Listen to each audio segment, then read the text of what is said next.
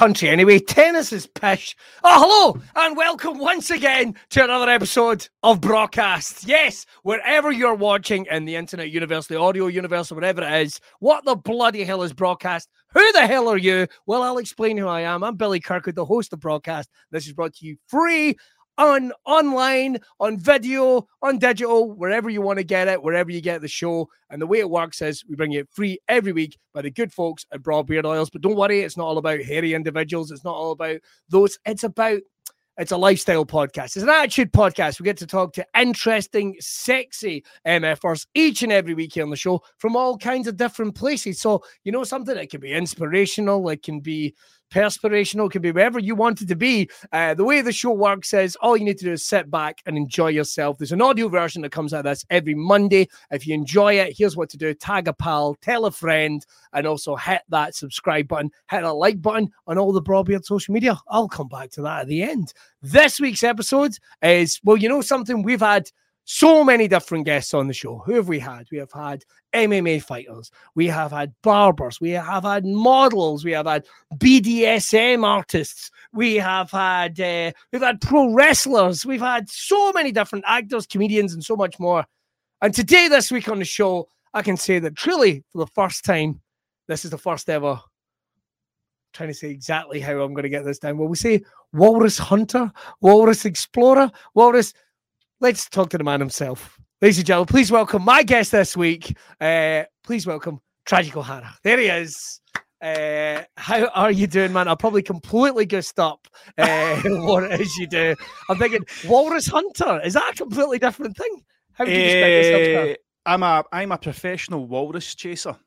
I am a chaser of the walrus. Do you don't hunt them then?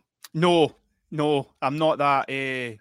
much of a, it's not really my thing. Hunting's not. I wouldn't even know what I would do if I got one. Do you know what I mean? But like that's what I am. I'm like a professional walrus chaser. Chasing sounds a little sexy. That's all I've got to say. I just always feel professional makes it all above board. Oh well, that's right. That's do you know what I mean? Right. This is our pal Tragic O'Hara. We're so excited to have you.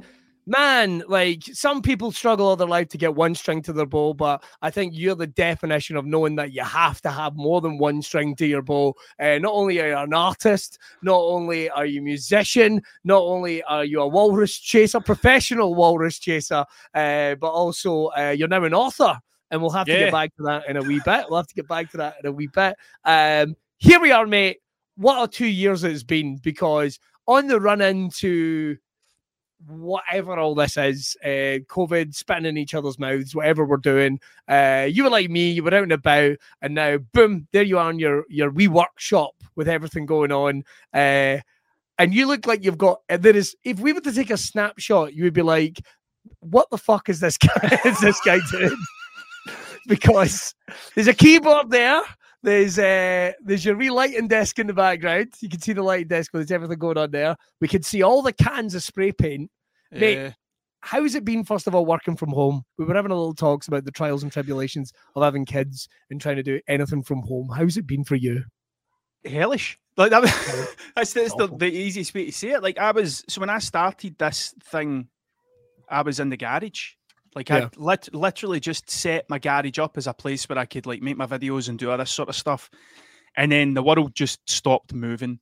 Yeah. And then it's like, yeah, I was in my garage. Every time I'd be filming something, then someone would flush the plug and you'd hear everything just less through a plastic pipe, just kind of hit the deck, and you're like, that'll need to stop there. And you would hear people arguing, and it was just everybody's got their own thing. Like it's never. Yeah. I don't think I ever had a day in that garage where I was like, "Yeah, I'll finish at 5 today." Like it's never happened. All these bastards that have the 9 to 5. So the world's all locked down. I guess you're not doing anything. Are you joking? The pressures are trying to keep this bastard turning. We were talking about the issues of having working when your kids are nearby. I mean, the number of times, and you said it really well right at the start of all this, when I think he was a minister or something, and there he was on the BBC, and his Wayne's come dialing in, including the wee girl with the glasses on doing that, who's still my spirit animal to this day. And the entire world went, "Ha! Look at you, you dick!" And then 2 days later, there we all were. "Oh, you're on mute." oh, you look like an arsehole. And yeah, what a time. It was different. It was different, man. I mean, I'm away, not away from it, but like I now have a separate place to go. Yeah. That I don't have that same sort of thing. But even the other day, right, I was here and then I was meeting a guy about a thing and my phone went and it was my wife going, you've locked me in with the two kids and I've not got keys. And I've just had to drop, she dropped my eldest out the kitchen window to go and unlock the car door to see if they're in there. And then she's phoning me going, how am I going to get to the house? And I'm like, I don't know. Like I have literally, my ass has just hit this couch and I'm eating. And like, I can't just leave. When you get that call or that voicemail and you're like, you're an adult, you're going to have to deal with this. I'm not there. You come to me. Yeah, wait, what do you want me to do? Honestly, so she put everybody out the kitchen window, climbed the car and drove down so I could give her the house key so she could go up and unlock the front door. And that was it. Amazing. It still happens. There's still just shit. What were Neighbourhood Watch thinking? See, to be fair, house? With some of the stuff that happens in my street, I mean, I painted that Space Invader out my back door. Like, that was nothing. Right. That was just a Tuesday, folk breaking out the front window of the house. That didn't matter. Like, but there's just so many things where it's like, that I think they're just now kind of at the point where they're like, I mean, I've got Deadpool painted on my garage door. Yes. Like, so I've got a big Deadpool painted there, and like, the garage door doesn't even open. It like, is broken, but I refuse to get rid of it because I just like being the guy with Deadpool in this garage door. I remember growing up in Irvine, like, whenever you would drive in via Girdle Toll, like, one of the big things everyone would talk about is there was a guy that had an amazing picture of Mickey Mouse painted on his garage door. It was brilliant. You'd see it every day. And then one day it wasn't there, and the rumours went around that Disney had got in touch and told them to take it down. And see, you know, I still remember a bus full of folk going, that'll be what's happened. That'll be what's happened, right? And just thinking about it to this day, somebody, I don't know, Michael Eisner or something, calling a meeting at the Magic Kingdom. Gentlemen, what are we going to do about the Girdle Toll situation? This bastard is making a mockery of the legacy of Walt Disney.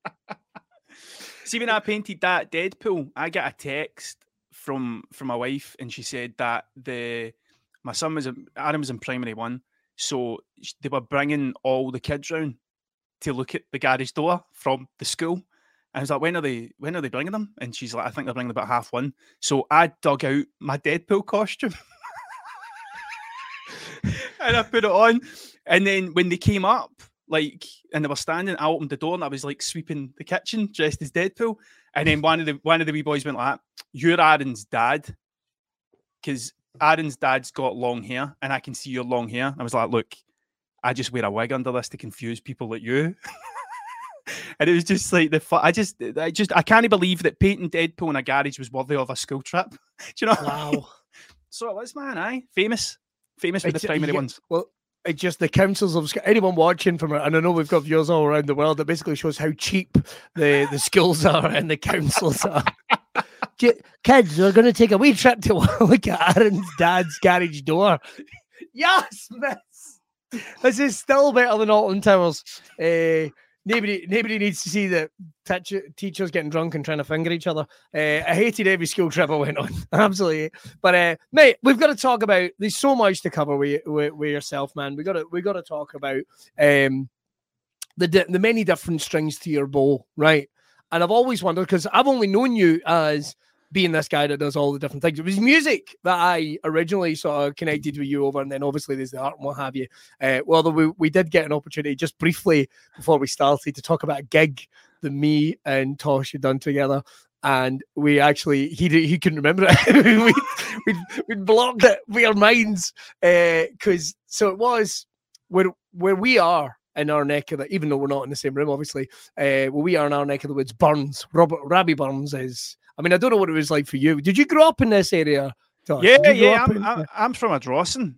So you know how much they pummel you with Burns. Do you know, it's as if it's the last person that's ever allowed to do anything from Ayrshire. It's as if, like, do you know what I mean? It's as if it doesn't matter what you do from now on. It's no Burns. Do you know what I mean? Pulling down a board, going... Right, see this? This is where he peaked. Don't even fucking try. I was thinking this the other day, right? Because Robert, my other son, he's starting to get quite broad, and he'll say things like "hoose." He'll go. He's starting to pick up that kind of slang, and there's a bit where I'm going, his teachers are going to crucify him for that until Burns season, and then they'll have them all up, and they'll be like, right, remember it's pronounced "hoose." Rose, all that kind of stuff. Aye, but any other time of the year, you get hammered for it. You're not allowed to talk like that. I grew up hating, but I still remember in primary school, Mrs. Salter. And if you're watching, Mrs. Salter, please don't say this the wrong way. We actually I can't even believe I'm telling this. Right, we did an ode to a haggis, right, and there was a boy called Martin Haggerty who was. Mate, he was brilliant at the ode to haggis. There's that one kid in every class that was just like, oh, here he goes, doing his fucking buns. But he was brilliant at it. I remember we had a, but we weren't, they wouldn't get a real haggis in. So what they basically did is they got a plastic bag, went outside, filled it with dirt, and then came in and sat it in the front of the class. And he had to cut this bag of dirt. And even as a little guy, I remember going, this isn't right. There's something fucking up here. They shouldn't be doing this. I mean, we've spent the last 6 weeks learning about a fucking haggis is, and there's this boy cutting up a farm food, a Safeway bag, if I remember correctly, a Safeway bag filled with dirt. Brilliant. These teachers are taking the piss out of us. But we did a gig together, and it was a mutual friend, a wonderful artist from down this neck of the wood called Craig Campbell, who does, I think I saw one of his paintings at Air Racecourse, actually, not that long ago. And he was doing Tam O'Shanter, I think, was the painting he'd done. And it was an unveiling of it. And so I was just the man that did the talking. I'm not exactly sure what my role was there. I was doing it for free. Just not exactly sure what I was doing there, but I was there. And you were in the corner playing music, which you'd completely forgotten about. Totally forgot. Totally blocked. I've had that many bad gigs that I've just been like, I don't like to remember this stuff. Do you know what I mean? Bad gigs. Well, I love the bad gigs. I like them.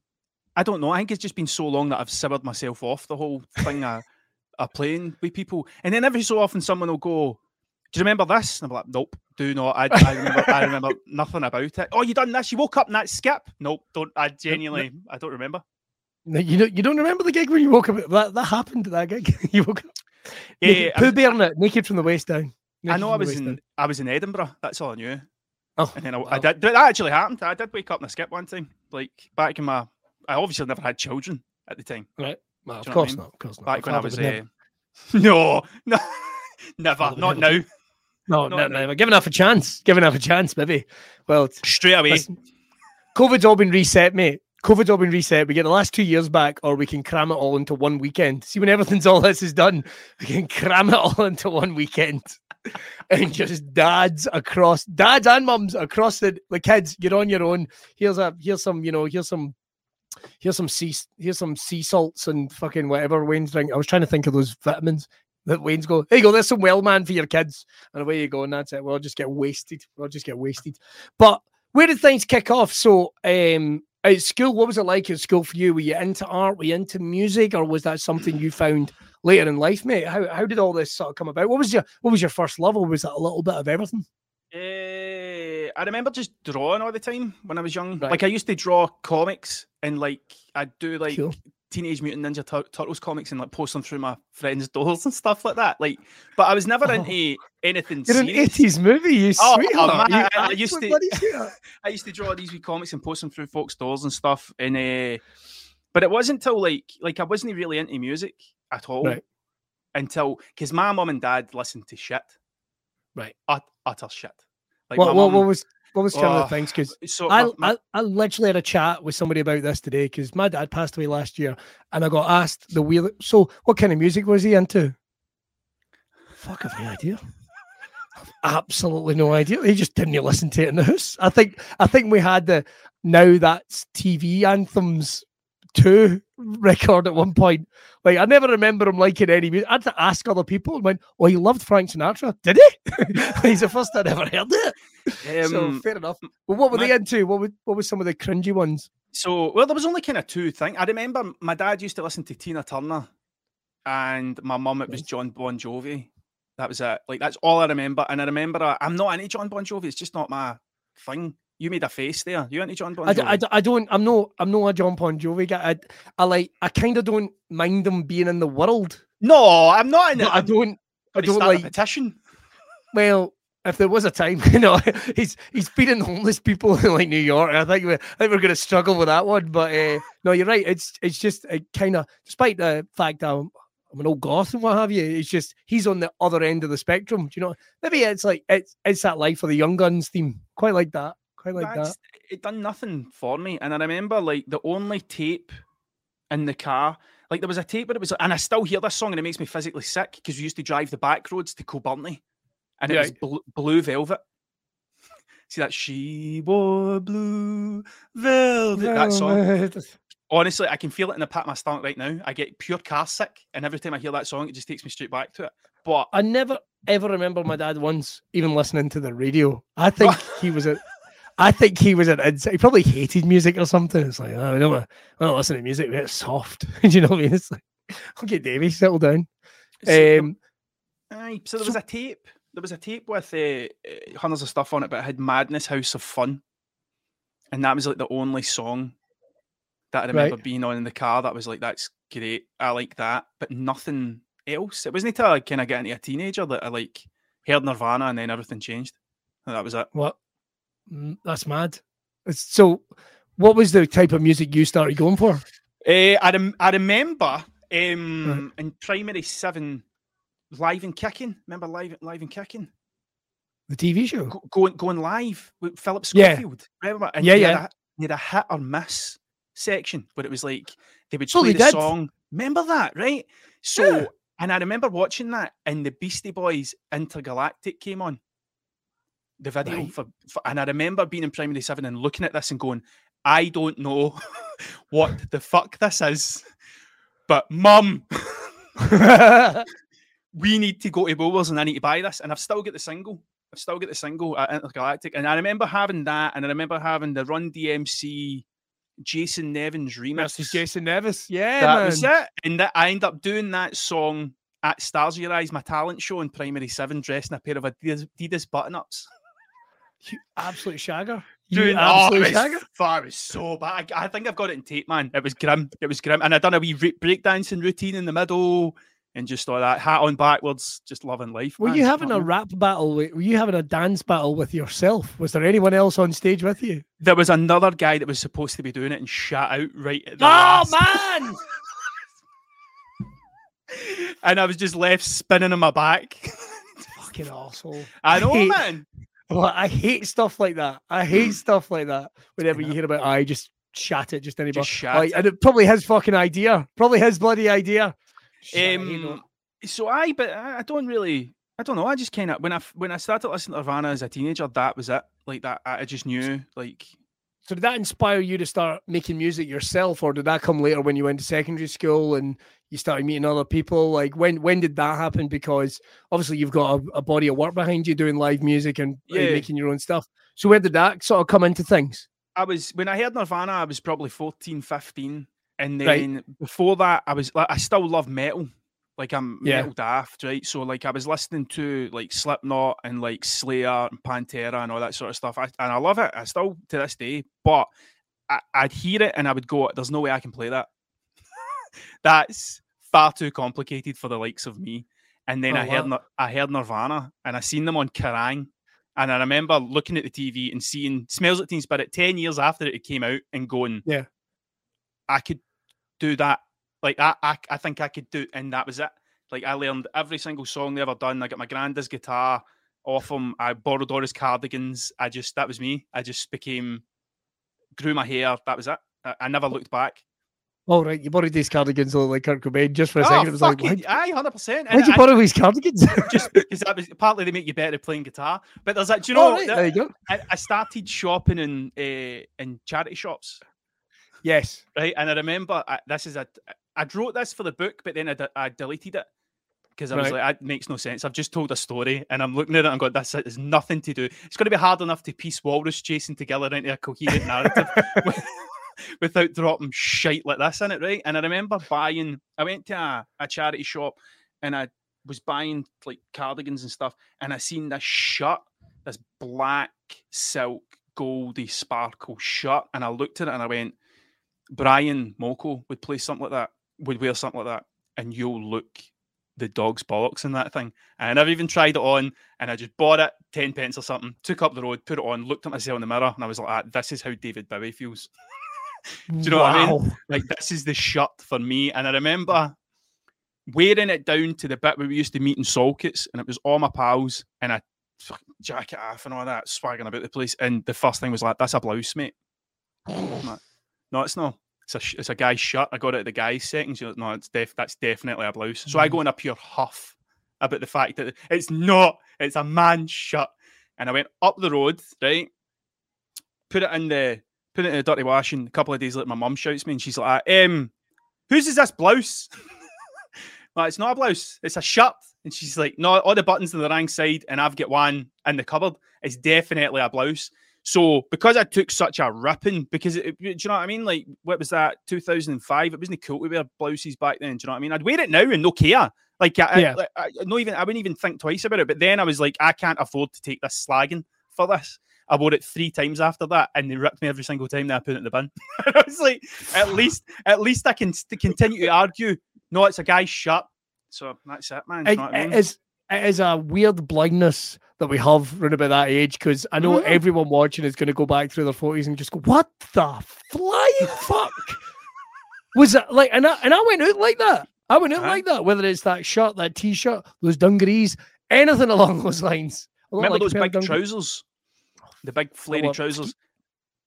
I used to wear skater trousers. Oh, fucking hell, man. I've just thought about that. This gave me fucking hives. The shit I used to wear to work. Do you know what I mean? Just the shite I used to wear. And you just soaked through the knee down. The knee down? Why did we ever wear them? It was just hanging out around the Museum of Modern Art in Glasgow thinking, I am the tits. I am the tits, mate. Look at my tribe. We're going to own this city by midnight. We're going to own this city by midnight.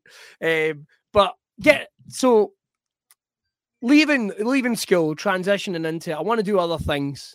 I want to start opening up my world. We've already said with the comic book, so there's an interest in art there, but you take a complete turn. Like you in terms of like, what is your journey getting into the creative industries then? What is your journey getting into that? I don't know. Like I was into skateboarding, and then like through skateboarding got into music, and then got into graffiti because of skateboarding, and just kept writing on walls and kept playing in bands and doing all that sort of stuff. And then every teacher I ever went to school with would tell me, like, that's not a real thing. You can't do that. Like there's no real jobs in that sort of thing. And I was like that. I don't know what I'm going to do then, and just kept doing it. And like I don't know, man. There was never a bit that was like, I'm making this a gig.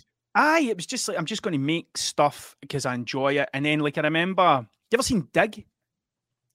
I've never seen Dig? No, I have not. Like, so it's a documentary about the Brian Jonestown Massacre and the Dandy Warhols. Okay. It's phenomenal. I can't watch it after 8 o'clock at night because I won't sleep. Oh, wow. Okay. Because I'm just like, oh my. And there's a bit where Anton Newcomb for the Brian Jonestown Massacre, like the whole story is like they went down the independent route and Dandy Warhols went the major route, and it's like the differences between the two of them. And like there's a bit where Anton Newcomb is in a garage and he's built a studio in there, and he records a song called Devil May Care, Mum and Dad Don't, and it's just he plays every instrument with one microphone and records this whole song. And I remember watching that and going, fuck, I've got a bedroom. And that was me. I was like, I went and I got a student loan. I'm still in debt now. I've never aired over the threshold to pay it back. And I built a wee recording set up in my bedroom, and I made 3 albums in there. And I remember, holy crap, I thought going, well, are you got to be recording an album? Your mom would be downstairs shouting. I'm like, well, aye, but like I can't afford an actual studio. Do you know what I mean? But I'd much rather be fanning about with this sort of stuff. And like that, so that was my life, was just bumming about, basically, like just kind of fannying about and playing gigs in the middle of nowhere. In your own way, you're learning your passions. You're learning how to get good at these things from the inside out. Because, like you say, not that I'm giving any anything to anybody that goes into any type of like academia or anything like that, but you're getting to learn, like you said, it's skateboarding, natural progression into graffiti and music's already running thick through that. So these are all things that you're wanting to do. I mean, what were your inspirations? Because I'm talking as a complete like layman in terms of graffitiing, but was there any particular style or is there any subgenres within that that you went, this is kind of my feed, this is kind of what I like, and I'm trying to recreate this and what I'm doing? You're kind of, because, well, obviously as an Ayrshire native, you're kind of always in the outside looking in. Yeah. Because all the big stuff happened in Glasgow.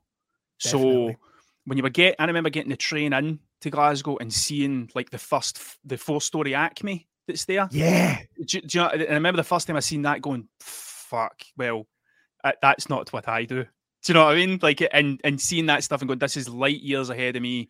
I don't know what this is. And just raking through graffiti.org and looking at things that people were doing. But there's one particular writer called Ghost, who's one of the kind of New York originals. He's AKA Cousin Frank. That's Ghost, AKA Cousin Frank. And he does these really weird kind of psychedelic big bubble letter faces, skulls, eyeballs dripping like that. And I remember seeing that and going, I like that. It looks like nothing else anybody's ever done. He looks like his name. Do you know what I mean? Like when you get people that have a name and the letters could say it, and it's like you heard Ghost and you're like, this is what I'm into. So I get really into him, and then I just kept just drawing and stuff. And like even when I was out gigging, like I'd turn up in my suitcase and I'd just have markers and stuff in there. And after the sound check, I'd just go out and wherever I was, I would just draw on things. Like go out for an hour and drawing things about, right, I better go back and then play the gig and then get the bus home or whatever, or wake up and I skip, just depending where the night took me. Oh man. And that was it, man. But you're right in terms of like making those trips into Glasgow, like at that age when you know you're just kind of you're just a sponge for everything. Did Glasgow seem like the slums of New York? It's like, look at this man, look at where I am, the bright lights. Aye, like well, even then, like getting a gig in Glasgow felt like a big deal. Like back in the day, getting a gig. I remember playing the Barfly. Remember the Barfly? Yes. And the week, or a couple of weeks before that, Nick Oliveri and the Mondo Generator. Do you know? Do you know Nick Oliveri? Like absolutely not. So, Queens of the Stone Age. You know, Queens of the Stone Age. Oh fuck! Of course. Right. Sorry, so he was a bass player that played in songs for the deaf before some bad stuff happened and all that. And but his band played there, and I remember getting a gig there and going, "Well, that's you." You've fucking made it. Like that's it. That's you. You don't need to do anything now. You can go back. And I remember playing that gig, and the next day, it was the first shift I'd ever done with North Ayrshire Council, and my job was to lick envelopes.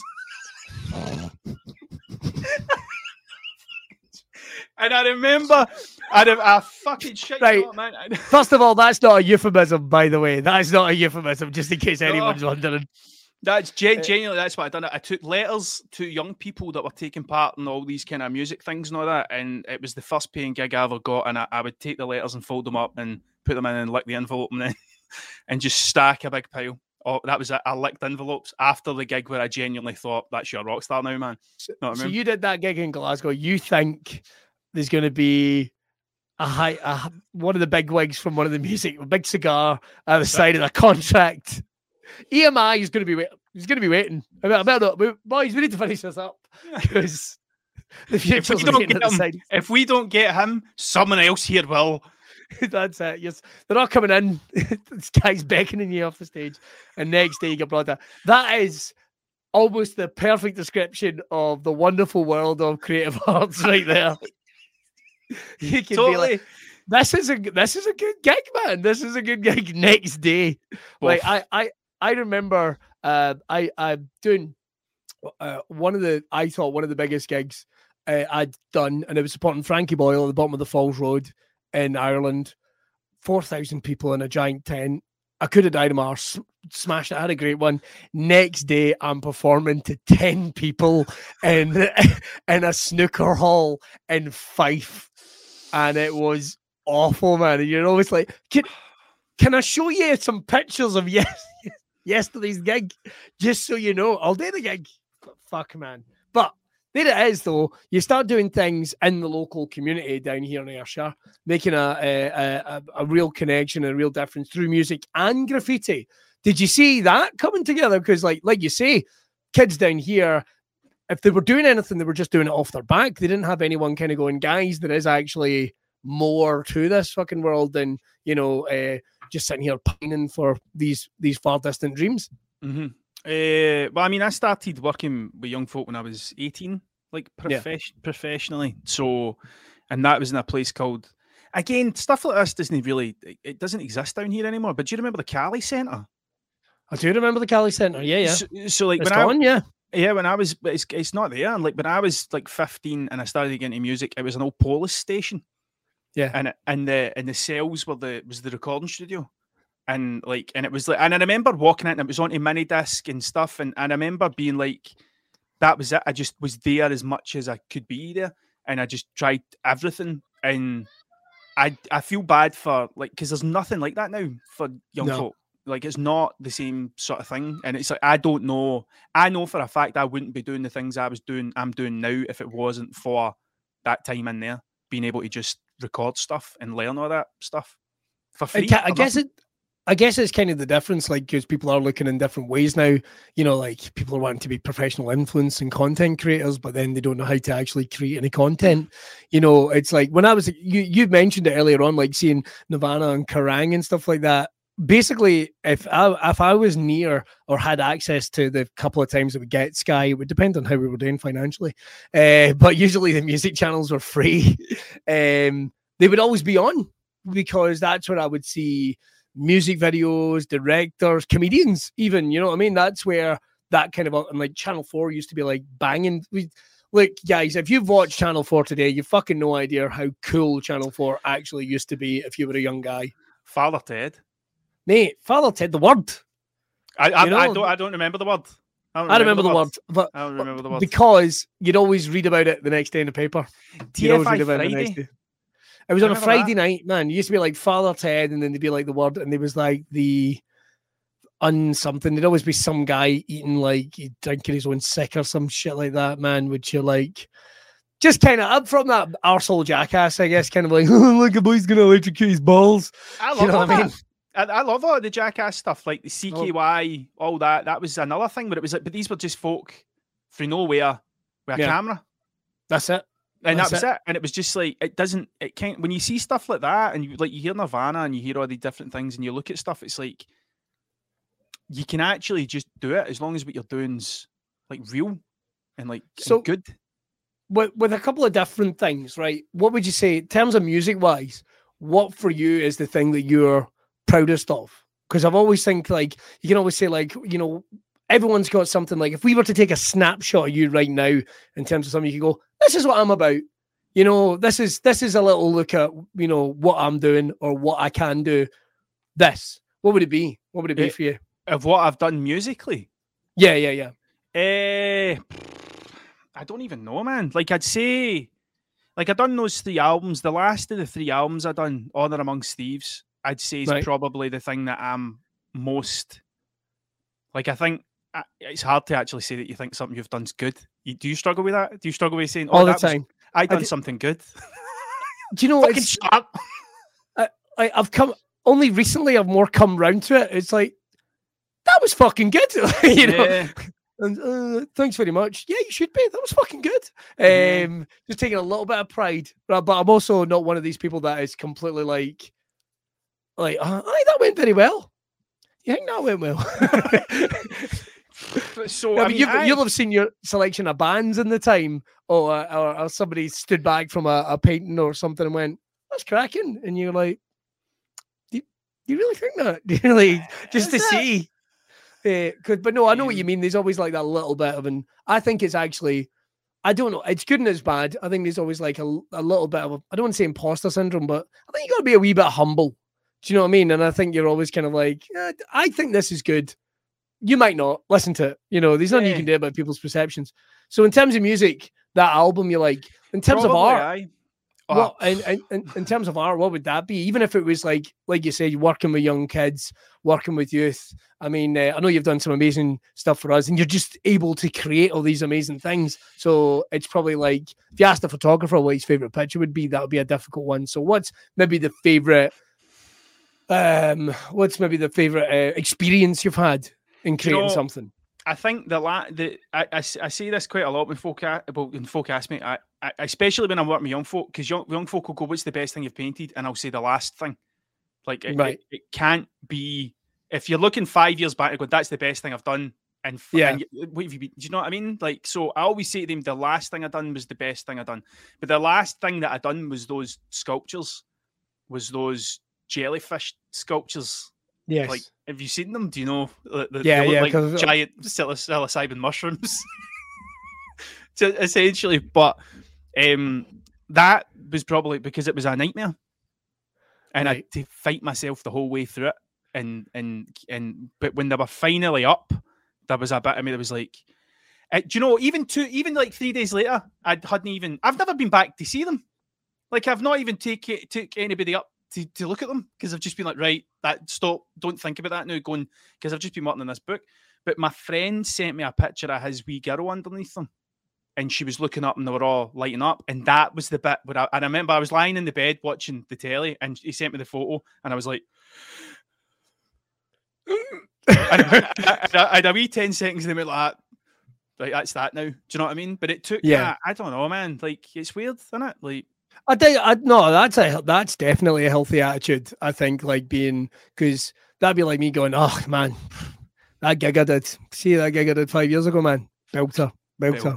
It's all been downhill from them. Yeah, gig wasn't that good last night. No, wasn't it? But 5 years ago, I was shit on it. Now we've got to come to being a walrus chaser. We've sort of teased it at the start. We've got little snapshots of what's going on, so what on earth do you mean by describing yourself as a walrus chaser? So it's taken me quite a while to actually figure out how to put it into a sentence, to be fair. But walrus chasing is the language that I use to talk to myself. Like, that's what it is. Because I had a moment where, like, I was thinking, like, I don't know about you, but do you have conversations with yourself? All the time.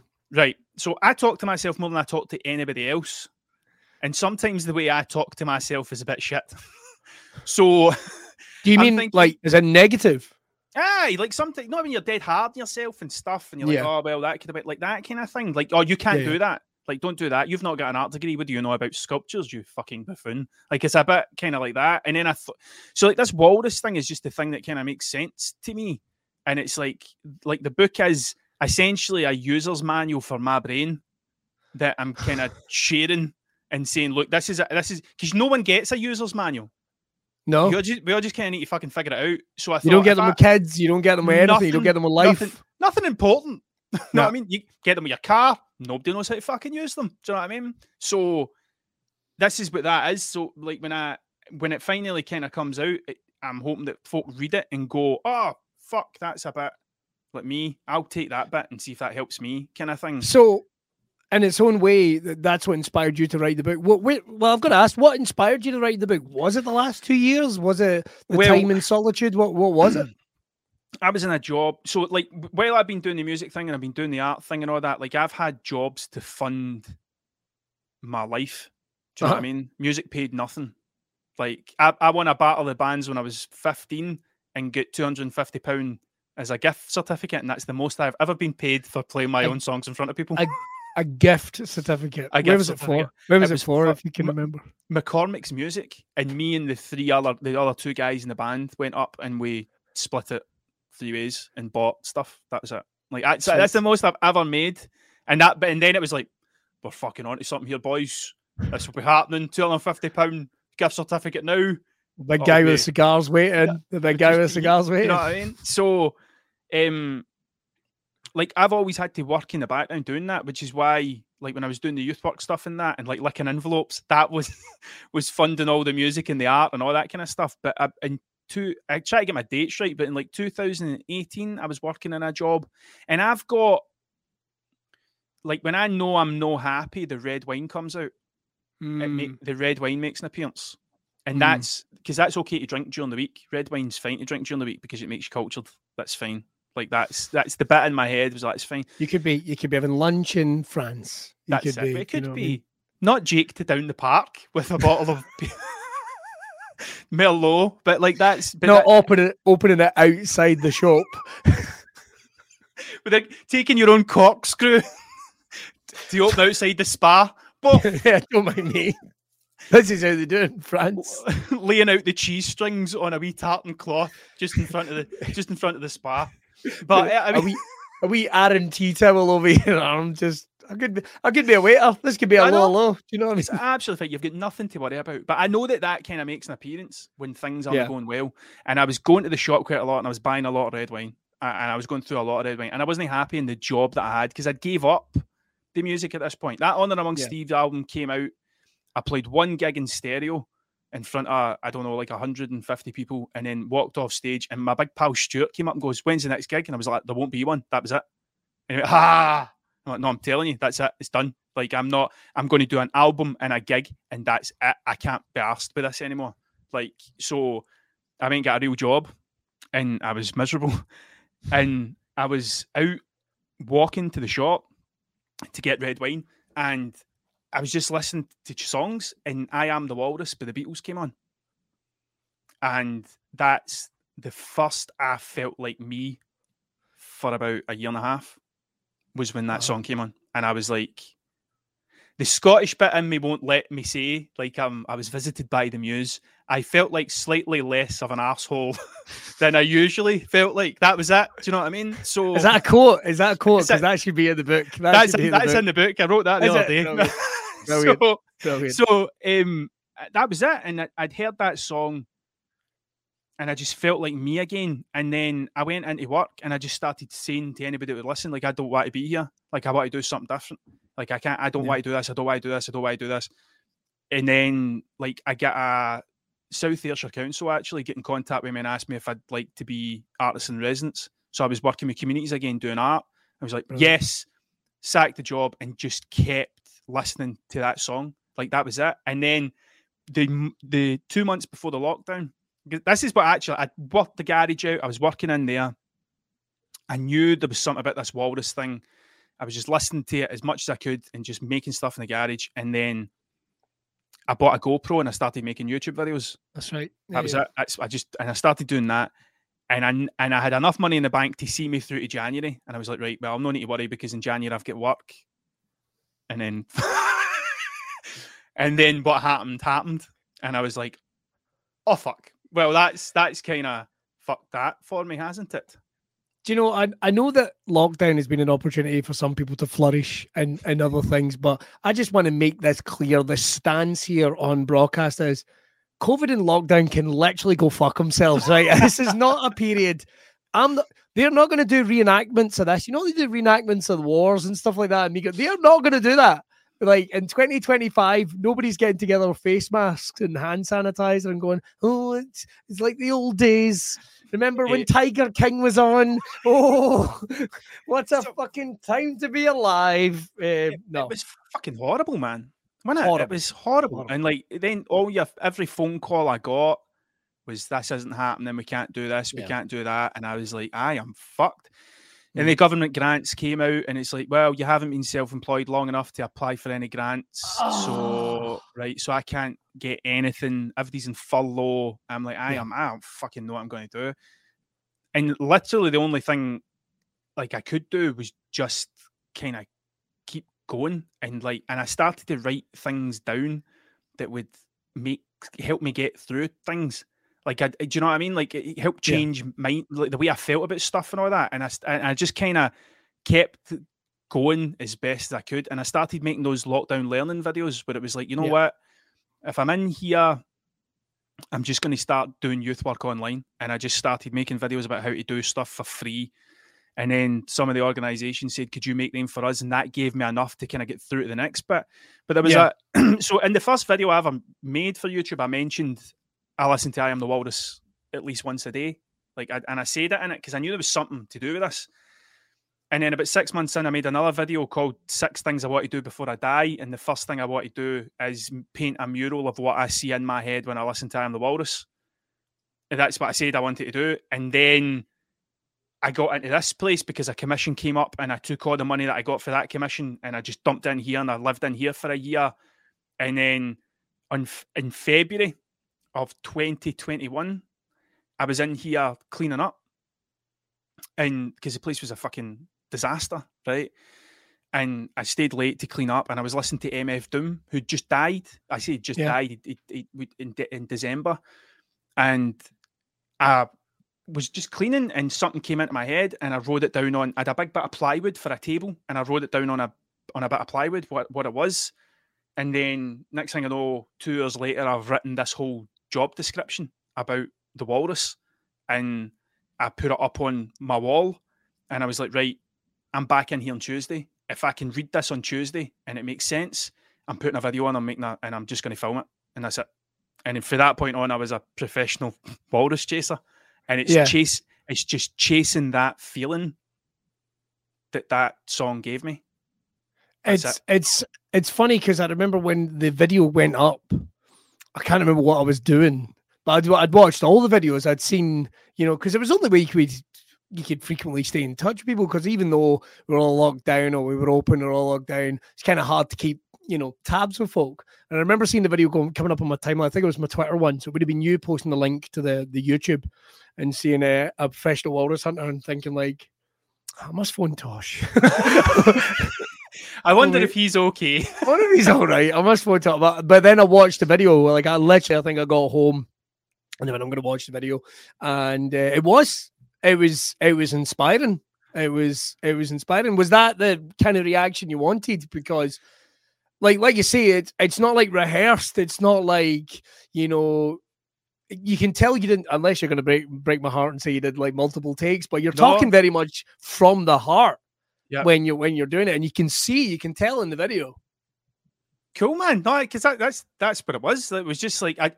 The way because I went home and I told Kirsten about it and she was like, it sounds like a good idea. And I was like, right, I'll sleep on it. And if it sounds like a good idea tomorrow. And the problem was like, it felt like I was holding on to smoke.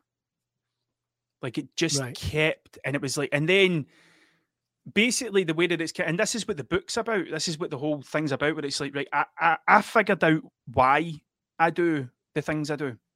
I stopped thinking about what I do and I thought about why I do it. Okay. And I'm not going to tell anyone that why, because it's mine. And I think that everybody kind of needs to figure their own out, but it's not anything. It's not written in stone. It hasn't came down from Mount Sinai on a tablet. It's just a fucking thing that made all this other stuff happen. And that was it.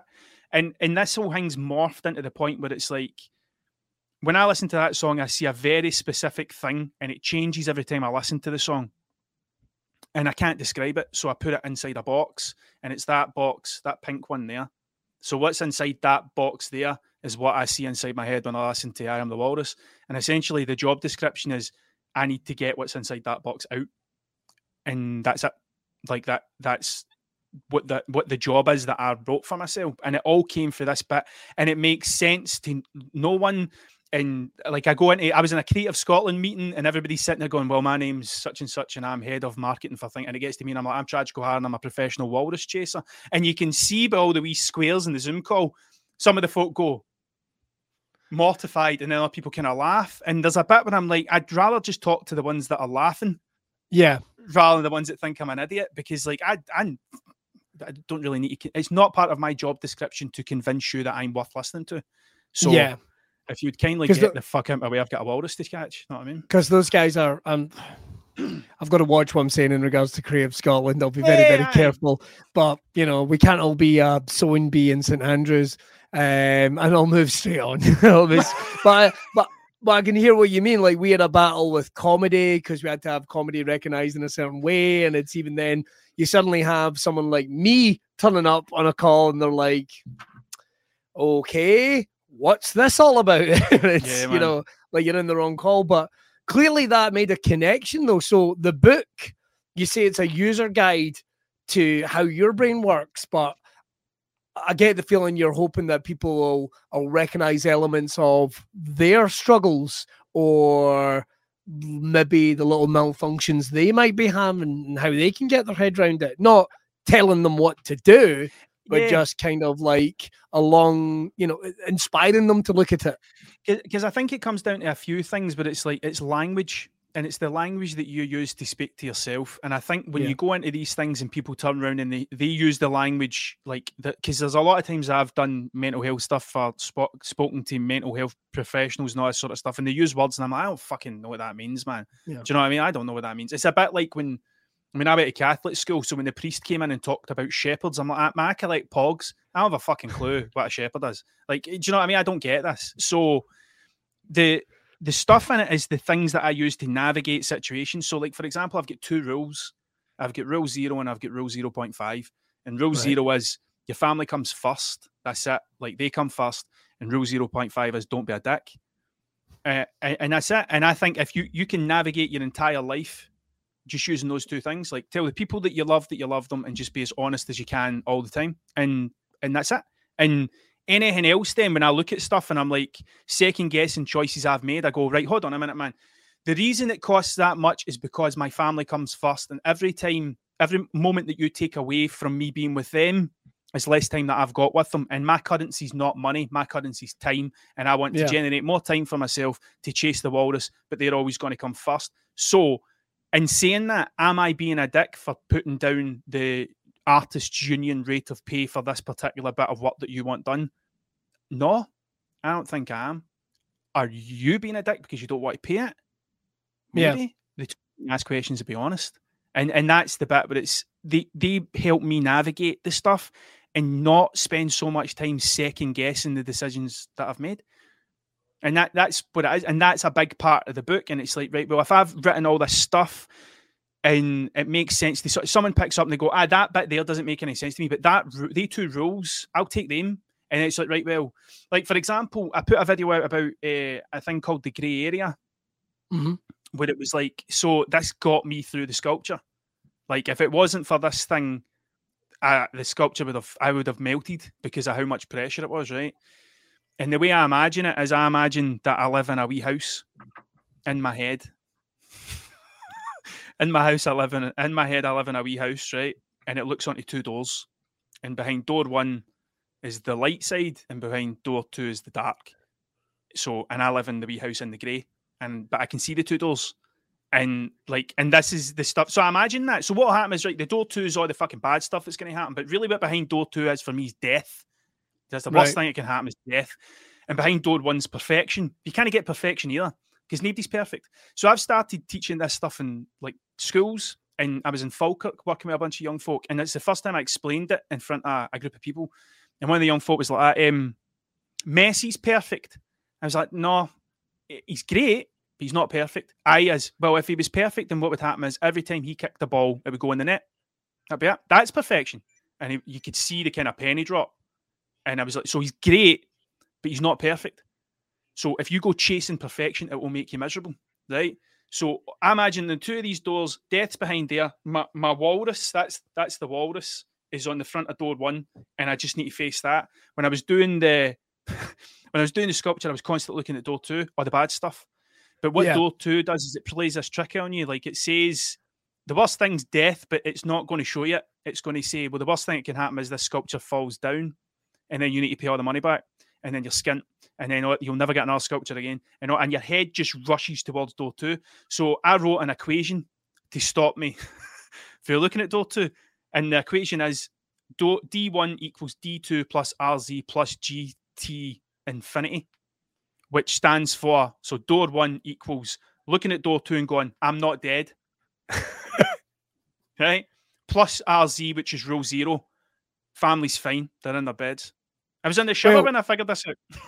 I mean, I've as someone who's been done therapy and what have you, I mean, it's teaching you all the. I mean, on your own, you're like, you're not fixating on the future. You're making sure you're living in the present.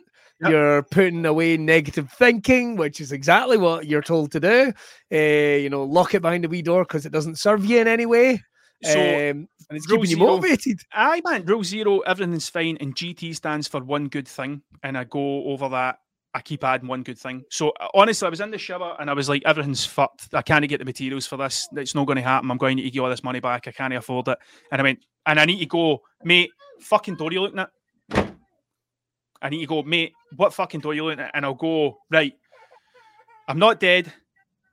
Rule zero, everybody's fine. What's one good thing? Motorhead. What's another good thing? Nirvana. What's another good thing? The Beatles. What's another good thing? Jeff Rowley's part, I'm sorry. And I just keep going back, and it feels like I'm taking a step back for door two to eventually go, right, there's the door, there's door one. What am I going to do about this walrus thing? And that's it. And I use that equation to bring myself back. But that makes sense to me. I know if I sat in a room, because I've been in rooms with people before that explain the negative thought and all that, and I'm like, I'm into Star Wars and The Hitchhiker's Guide to the Galaxy. Like, just tell me shit like that. Tell me about Darth Fate. Tell me about the light side of the Force and the dark side of the Force. And I understand that. I don't understand Mundula, Blancata, and all that fucking stuff. I don't, whatever it is, I don't get all that. But I picture myself in this bit looking at these two doors. And that's the thing that I use to direct the energy. And it's like, so that this is the shit that I'm writing down that, like, pure fucking, like, really helped me to the point where, like, I'm now. What would it be? I'm a year in February as a professional walrus chaser. I'm nearly finished my book. I've made a fucking sculpture. I'm in my own fucking workshop. It's paying the bills. I'm still in my overdraft, right? But it's paying the bills, and whatever it is working, and it's not playing to anybody else's idea of what I should be doing, because I know why I'm doing it. And the only way you'll be able to find out is by reading the book and finding out the user guide. I love that. That was absolutely fucking brilliant. That was cool, just man. A journey. And I was like, all I could think of was you were going, it's like, I need to read the book. Like, I really need to read the book. So what's the plan, man, with the book? We've got to talk about it. What's the plan? Is it going to be self-published? Are you just, where are we with that whole process? Or are we just going to see how things, hey, it seems to be working quite well. It's on the journey to chase the walrus. So yeah, man. Where are we with the book? My friend Kevin is a doctor. He's an archaeologist, and he's also the person that introduced me to The Hitchhiker's Guide to the Galaxy. He's been my mate for years. Nice. And I'd say this is the thing, right? I put up a post on Instagram saying I'm starting to write a book, like just like a fucking maniac, just fucking typing everything, right? And he says many words, and he messaged me, he's like, many words you wrote, and I was like, I'm at 30,000. And he was like, how long have you been doing it? I was like, about 2 weeks. And he was like, mate, I need to phone you. And he phoned me. And he was like, you're supposed to write 500 a day. Like, I don't know how you've done this, right? But, like, can I see it? I was like, right, okay. And I sent it to him. And he's like, right, you can obviously write, okay? It's all spelt. It makes sense and stuff. Right, just keep going. And I said to him, would you edit it for me? Would you make sure it's like a PhD? And he was like, right, aye, cool, man. So it's going to be edited by a doctor. So it is a PhD. I'm writing about myself. That's what it is. It's a PhD. It's going to be 80,000 words on me. I honestly think there's going to be an open university course in Chasing the Walrus. Like, I actually think it's going to happen. What are you doing, mate? I'm doing an HND in bookbinding. I don't know if that's still a thing. What are you doing? I'm doing accountancy. What are you doing? Chasing the Walrus, mate. Oh, fuck, I couldn't get on that course. Fucking Professor O'Hara won't let you fucking on it. No. They'll be talking Gryffindor. So, aye, man. And then what I'll do is I'm going to put it out myself. Like, I'm not doing anything else with it. I'm just going to put it out myself. But Kevin's going to edit it, and I'm putting it out my own publishing label called Elementary Penguin Publishing. Right. I love that. And that's what I'm doing. And I'm going to do it by myself. Because it's going to be an Elementary Penguin book. Mm-hmm. Fucking love that. So it's like I've done all my music myself, and I put it all out by myself, and I've done all that bit, and I'm like, do you know what? Because the part of me, like, I had a lot of people telling me what to do, and I wasn't even successful. Like, I wasn't making money, and there was always somebody in the background going, you should be doing it like this, and I go, okay. And I go and do it like that for a while, and I go, nah, this is going to be big, you should probably do this. You know, I was doing this. And, like, I knew I'm at the point when I'm like, look, I am more than capable of fucking this up by myself. So I just got to do it. like I've just got to put it out by myself and just see what happens, man. But that's it. That's the kind of premises of it. But like I never went out going, I'll write a book. I get kicked out of uni. I get kicked out of uni for an essay I'd written about Daft Punk and Kanye West. All right. What? Why? Why were you kicked out? Fucking awful when they read it. And went, Look, mate, you're just wasting your time here. Like, see you later.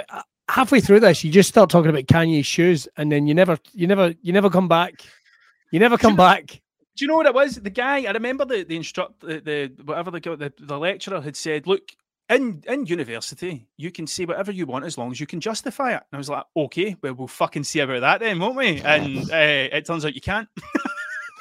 There we go. A lesson for us all to learn. Yeah. What did you learn? Nothing. And that was it. So that's what I mean. Like that academic bit never worked for me. Yeah. Like but now I'm writing this thing and it's like, but it's not, I didn't get there by thinking about getting to write a book. I got there by thinking, why am I doing this whole thing? Like, why am I doing this? And then the book becomes as a result. Whereas when a lot of people focus on like what they're doing, they get lost in it. Yeah. Whereas when you actually take a step back and go, why the fuck did I even start doing this in the first place? Then you go, oh, it's because of this. You know, right, well, you should do that then and follow the reason why you're doing something rather than getting stuck in what? Because you just get lost in it. Yeah. No, that I mean, yeah, that's something that can apply to anything, doesn't it? If you just end up losing your way amongst all the dotting the I's, crossing the T's of life or whatever the activity is, that you forget to enjoy it almost, and you forget that it is, at the end of the day, we're all just taking that trip and trying to stay away from door number 2. Pretty much, aye. I could have made sound a little less sexual, but I think we all know what I mean. Do you know, I never even put that bit in my head. I never even thought of door number 2, is that? And now I do, and it's ruined the whole... I'll need to fucking delete that chapter. Well, my book... which is called Door Number 2 Avoid. I've only written 10 words, but I'm going to be putting that out saying, Tosh, I could talk to you about so many different things, but I can't wait to see the book. I know there's still plenty of time, there's still plenty of work to done, but watching the journey, people can obviously find you online, but they can obviously check out all the blogs and all the learning tutorials and stuff that you've done over the last couple of years on YouTube. But is there anywhere else people could check out your work? Facebook, Instagram, TikTok, Twitter, all the same. It's all just Mr. Tragic O'Hara, and then tragicohara.com's my website. All spelt right. There you go. And when do we think the book's going to be out? Have you got a time frame, do you think? My plan is to have my final draft over to Kevin by the end of March and be like, right, and then not think about it for a while until it comes back with all the big red marks to it and stuff. And then, but apparently it takes like quite a while to do that other thing. I would think so. I mean, I've never done it, of course. I've been sent drafts from people going, can you read this? And being like, I am not an editor. Like, I am not an editor, man. I don't even know where to begin. I think, but also it's like, if I don't understand this, is it shite?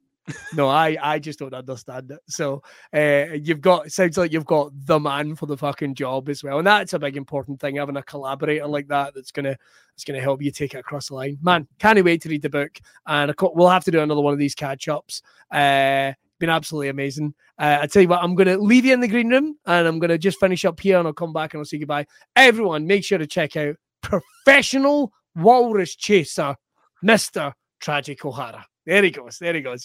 Right, that's all we've got time for on this episode of Braw Cast. Don't forget, you can support and keep this podcast free. We put the audio version out during the week, and you can watch the video version live on Facebook and YouTube and Twitter on Sunday nights at 8 o'clock. But you can also check out over at Braw Beard's YouTube channel. Don't forget to hit the subscribe button when you're there. Lots of amazing content coming over the next couple of weeks, really opening stuff up in 2022. We've got some funny stuff, we've got some crazy stuff, we've got a little bit of everything. You're going to enjoy it. And you can still buy tickets to come and see us live February 19th at Drygate in Glasgow, where we're going to have Calvin Gowan, we're going to have Bruce from Teapot for One, we're going to have pro wrestler Jack Jester, we're going to have Jamie Coward as well, so much more. Make sure to buy your tickets and we will see you there. That's all we've got time for. I think I've said that already. one episode. Don't forget, chase the walrus.